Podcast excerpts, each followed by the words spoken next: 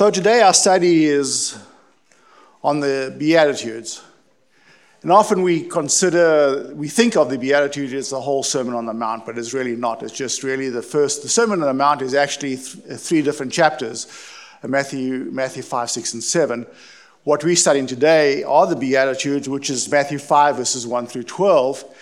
And these verses are probably some of the best known verses that we, that we hear in, or hear from in the Bible. It's, I mean, uh, it's probably close to Psalms 23, verses that are often read, um, and verses that are often looked at and think, well, these are beautiful verses, and we, and we move on. I mean, these are just ni- nice things that that's going to happen to us if we do good things on this world.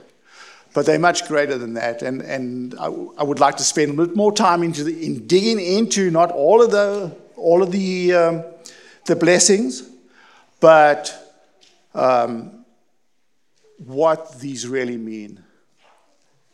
So, Matthew 5, verses 1 through 12, and I'm going to start with verse 3. Blessed are the poor in spirit, for theirs is the kingdom of heaven. Blessed are those who mourn, for they will be comforted. Blessed are the meek, for they will inherit the earth. Blessed are those who hunger and thirst for righteousness, for they will be filled. Blessed are the merciful, for they will be shown mercy. Blessed are the pure in heart, for they will see God. Blessed are the peacemakers, for they will be call, called the children of God. Blessed are those who are persecuted because of righteousness for theirs is the kingdom of heaven. Blessed are you when people insult you, persecute you, and falsely say all kinds of evil against you because of me. Rejoice and be glad, because great is your reward in heaven.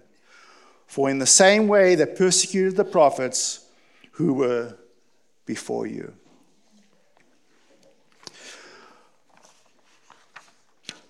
So we often hear the term Beatitudes, and what is the meaning of Beatitudes? It's not a biblical term, but it comes from, the, from a biblical idea. So if we go to the Vulgate, which is the Latin translation of, of uh, the Bible, each verse you'll see the word beati. And beati is the word that we derive the word beauty or beautiful in English. And so, if you look at this, this is, this is uh, verses 3, which in English is Blessed are the pure, the pure in spirit, for theirs is, is the kingdom of heaven. Beati porere, whatever it is. And when they, did, when they translated the first version of the, the English translation, the translators took this word beati and they formed the word beatitudes. And that's where the origin of, the, of the, this word comes. And it's actually an important concept, concept to understand because in most translations we, we use the, the word blessed. And I remember once I was, I was actually asked the question what does blessed mean? When someone blesses you or you, or you are blessed, what does that word really mean? And I had to think about it. What, is, what does that mean? We are blessed.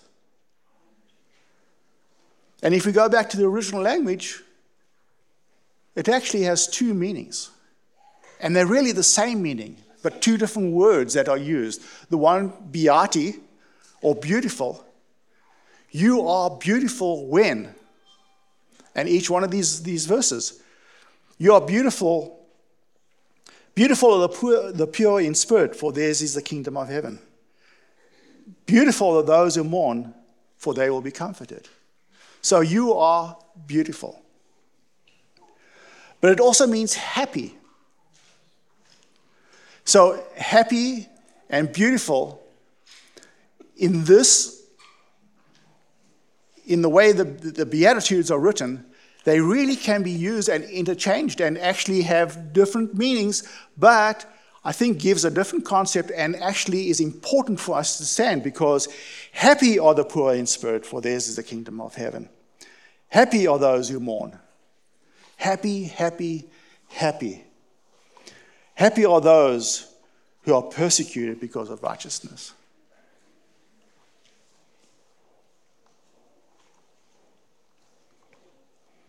We're going to spend a little more time talking about those ideas. I think one of the first things we need to know about this, uh, the Beatitudes, is as I, as I mentioned, we often, often read these words, and they are beautiful words, and, and we, we read them and move on and not spend too much time on them. But in reality, they are spiritual torpedoes. When they hit our brain and we try to understand exactly what these verses mean, it is of great, it makes a great difference to our lives because what this is, is actually the practice of the Ten Commandments. Christ is taking the foundation of what Christian, or not Christianity, you know, since, um, I don't know if for those who were here last week, and uh, Parker spoke to us, and he used this word Christian. I, am reconsidering using that word after he, he's speaking. I think I would prefer to use the word follower of Christ or disciple of Christ, because Christian can mean anything to anybody. It's your own interpretation. But if I say, I am a disciple of Christ, it has a totally different meaning. Christ is important to me, and I follow him because of what I believe in what he believes. And I really appreciate that from Parker. I think that is the most profound thing. But I think one of the things we need to know and understand, first of all, and this in, in our booklet, and as a quote from uh, Oswald Chambers, and I actually underlined it in my book, and it says, Beware of placing our Lord as teacher be, uh, first instead of a savior. We have to think of Jesus as our savior first before we think of him as a teacher. Because if we, if we look at him purely as a teacher, and Megan mentioned this, but I think it's an important point. If we look at him as a teacher alone, we're going to get a misunderstanding of who and what he says. If you take the verse, um, if someone came into this room today and um, they had, no, had absolutely no spiritual background and knew nothing about uh, Christian beliefs or about Jesus Christ. And we quoted the verse, um, Blessed are the pure in heart, for they will see God. So, what does that mean? Or what does the opposite of that mean? If I, if I don't have a pure heart, I'm not going to see God. And I want anybody, anybody to raise their hands who has a pure heart. There we go.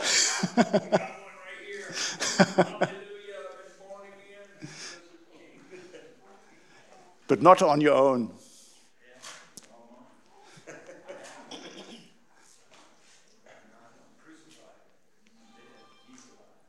He's alive. Yeah. Yep. We have a pure heart because Jesus gives us a pure heart.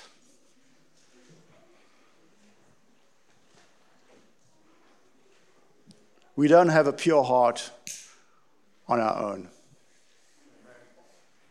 It is very, very difficult for us to maintain a pure heart. And I think as we get deeper into this whole series, I think this is one of the things that Christ talks about multiple times.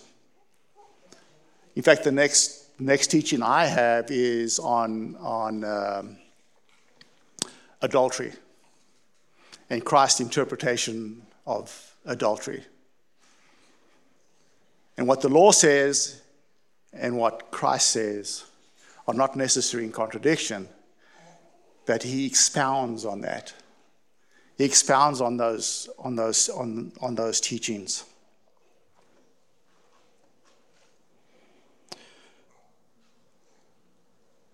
In this, in this ladder of, of, of, of morality, of, of Christian morality, the Ten Commandments are the absolute, or commandments are the absolute foundation. But on top of that ladder of morality is really the Beatitudes. It's how those commandments are interpreted, it's how we react to those commandments. And the way probably we, we, we can uh, show this is um, to illustrate the point.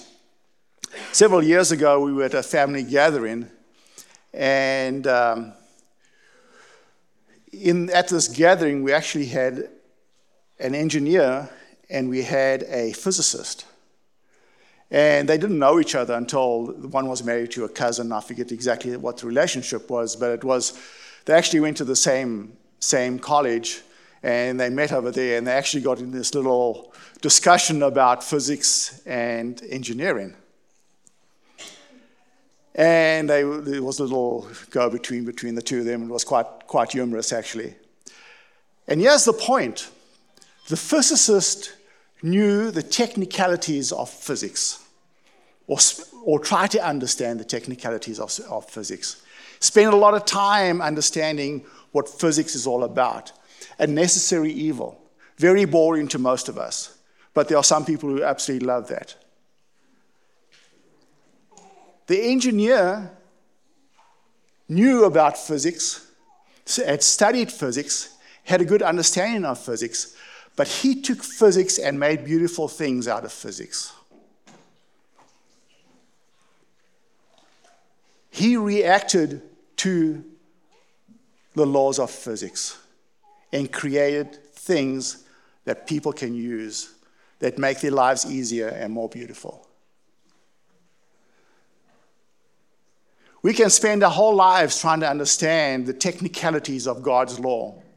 And theologians spend a lot of time spending time understanding the technicalities of God's law. But that is absolutely meaningless unless we apply those laws to our lives. And this is what this is all about. This is taking God's laws and applying it to our lives. It's making a difference to other people, and that's what it's all about. It's understanding, understanding the importance of those laws applying it to our lives. For those of you that have lived in a, um, in a neighborhood that has a, have covenants, homeowners association or POA, something like that, you'll find various people that live in those neighborhoods. There's a first group that are non compliant to the covenants, that irritate the rest of the community. It's like, why do you live in this community? You don't even take care of your piece of property. You're downgrading the value of our property. Why do you go somewhere else and go live somewhere else? You probably, if you lived in one of those neighborhoods, you've heard that.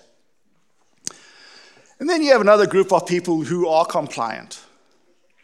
They make sure that their lawn is mowed every week, that they have the proper trees growing, they don't park their cars on the street, and all those good things. They are absolutely compliant. And then there's another group. And those people beautify their yards. They make special, something special out of their yards. You drive through those neighborhoods, you'll always see those people. Carol and Ray, I always think of you when I think of this. Make these absolutely beautiful gardens, and you drive by and, and are an absolute blessing to their neighbors and to themselves. That's what spiritual growth is all about and spiritual life is all about. Is how do I make other people's lives, my neighbors' lives, more beautiful? With a full understanding and of the importance of God's commands. And once again, this is what Christ is trying to teach in this, in, in this series beautifying people's lives. Beati, you become beautiful because you make other people's lives beautiful.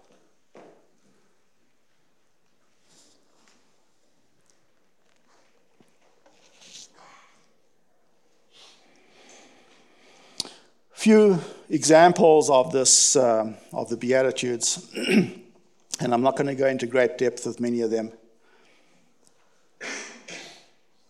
Blessed are the pure, poor in spirit.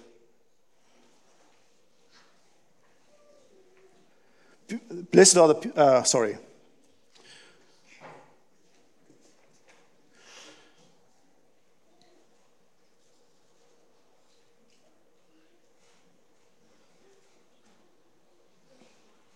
Sorry, I'm, I'm missing my place over here. For theirs is the kingdom of God. Okay.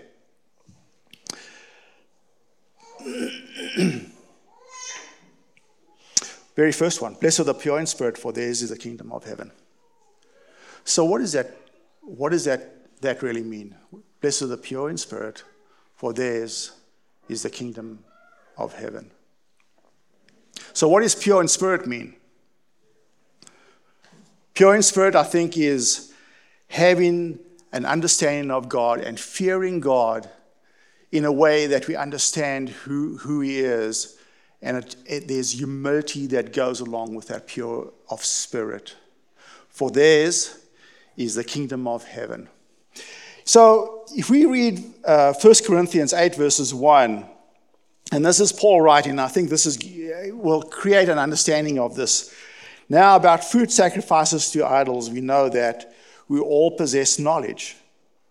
But knowledge puffs up, while love builds up. So we can have a knowledge of all these things. We can have a knowledge of God, a knowledge of the commandments, the technicalities of all these things. And if we know these things, that can puff us up and make us proud. We know this stuff. But if we don't convert that knowledge into love and apply that knowledge into love, what use is it? Love builds up. Blessed are those who mourn, for they shall be comforted. And I think there's two points to this, to this particular one. Number one, when you understand Jesus Christ and his sacrifice and his grace and how that applies to you, there are some things in life that you will no longer mourn. You no, no longer care about those things. They're gone because Christ has become the more important part. And secondly, the literal meaning of this. There are temporal things in this world. There are things, there are loved ones that are going to take, be taken away from us. Those things are going to happen. But one day, we will find peace in Jesus. One day, we will be reunited. One day, we will find happiness and joy. Blessed are the meek, for they will inherit the earth.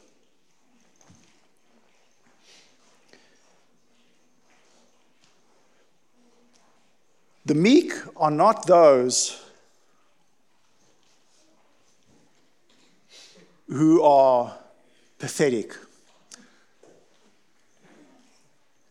The meek are those who do not yield to, weak, uh, to weakness and wickedness and overcome evil with good.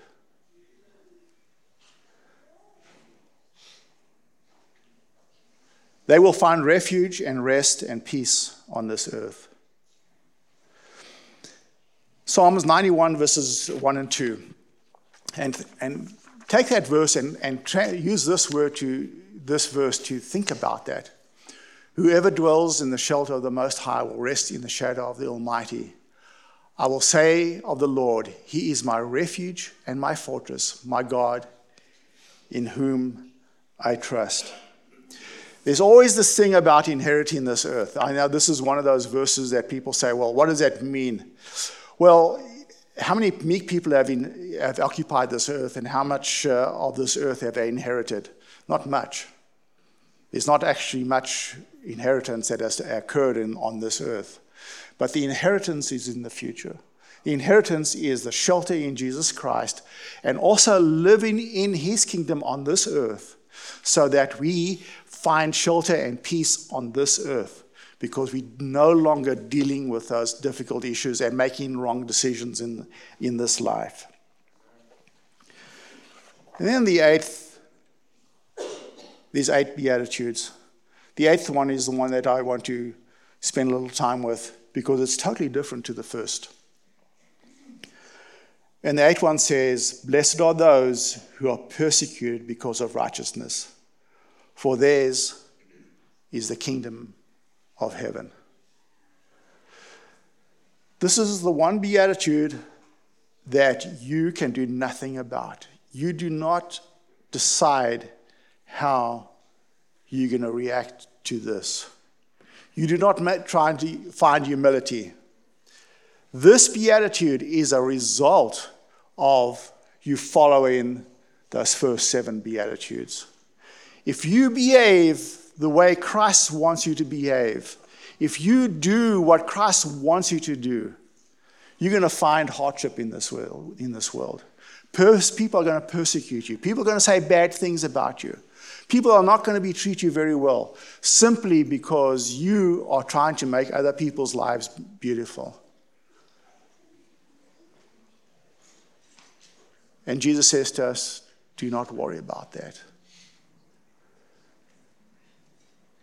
Because I have a special place for you. You are important to me.